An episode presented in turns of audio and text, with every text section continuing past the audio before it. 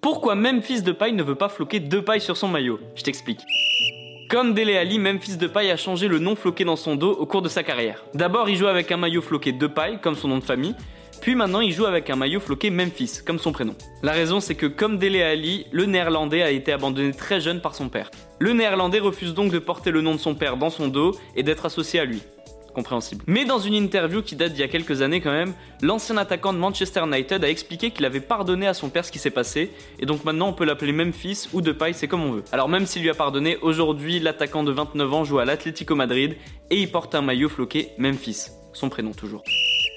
Les amis, rendez-vous demain, même heure, même endroit pour un nouvel épisode. Si ça t'a plu, n'hésite pas à t'abonner, activer la cloche, liker et surtout mettre 5 étoiles.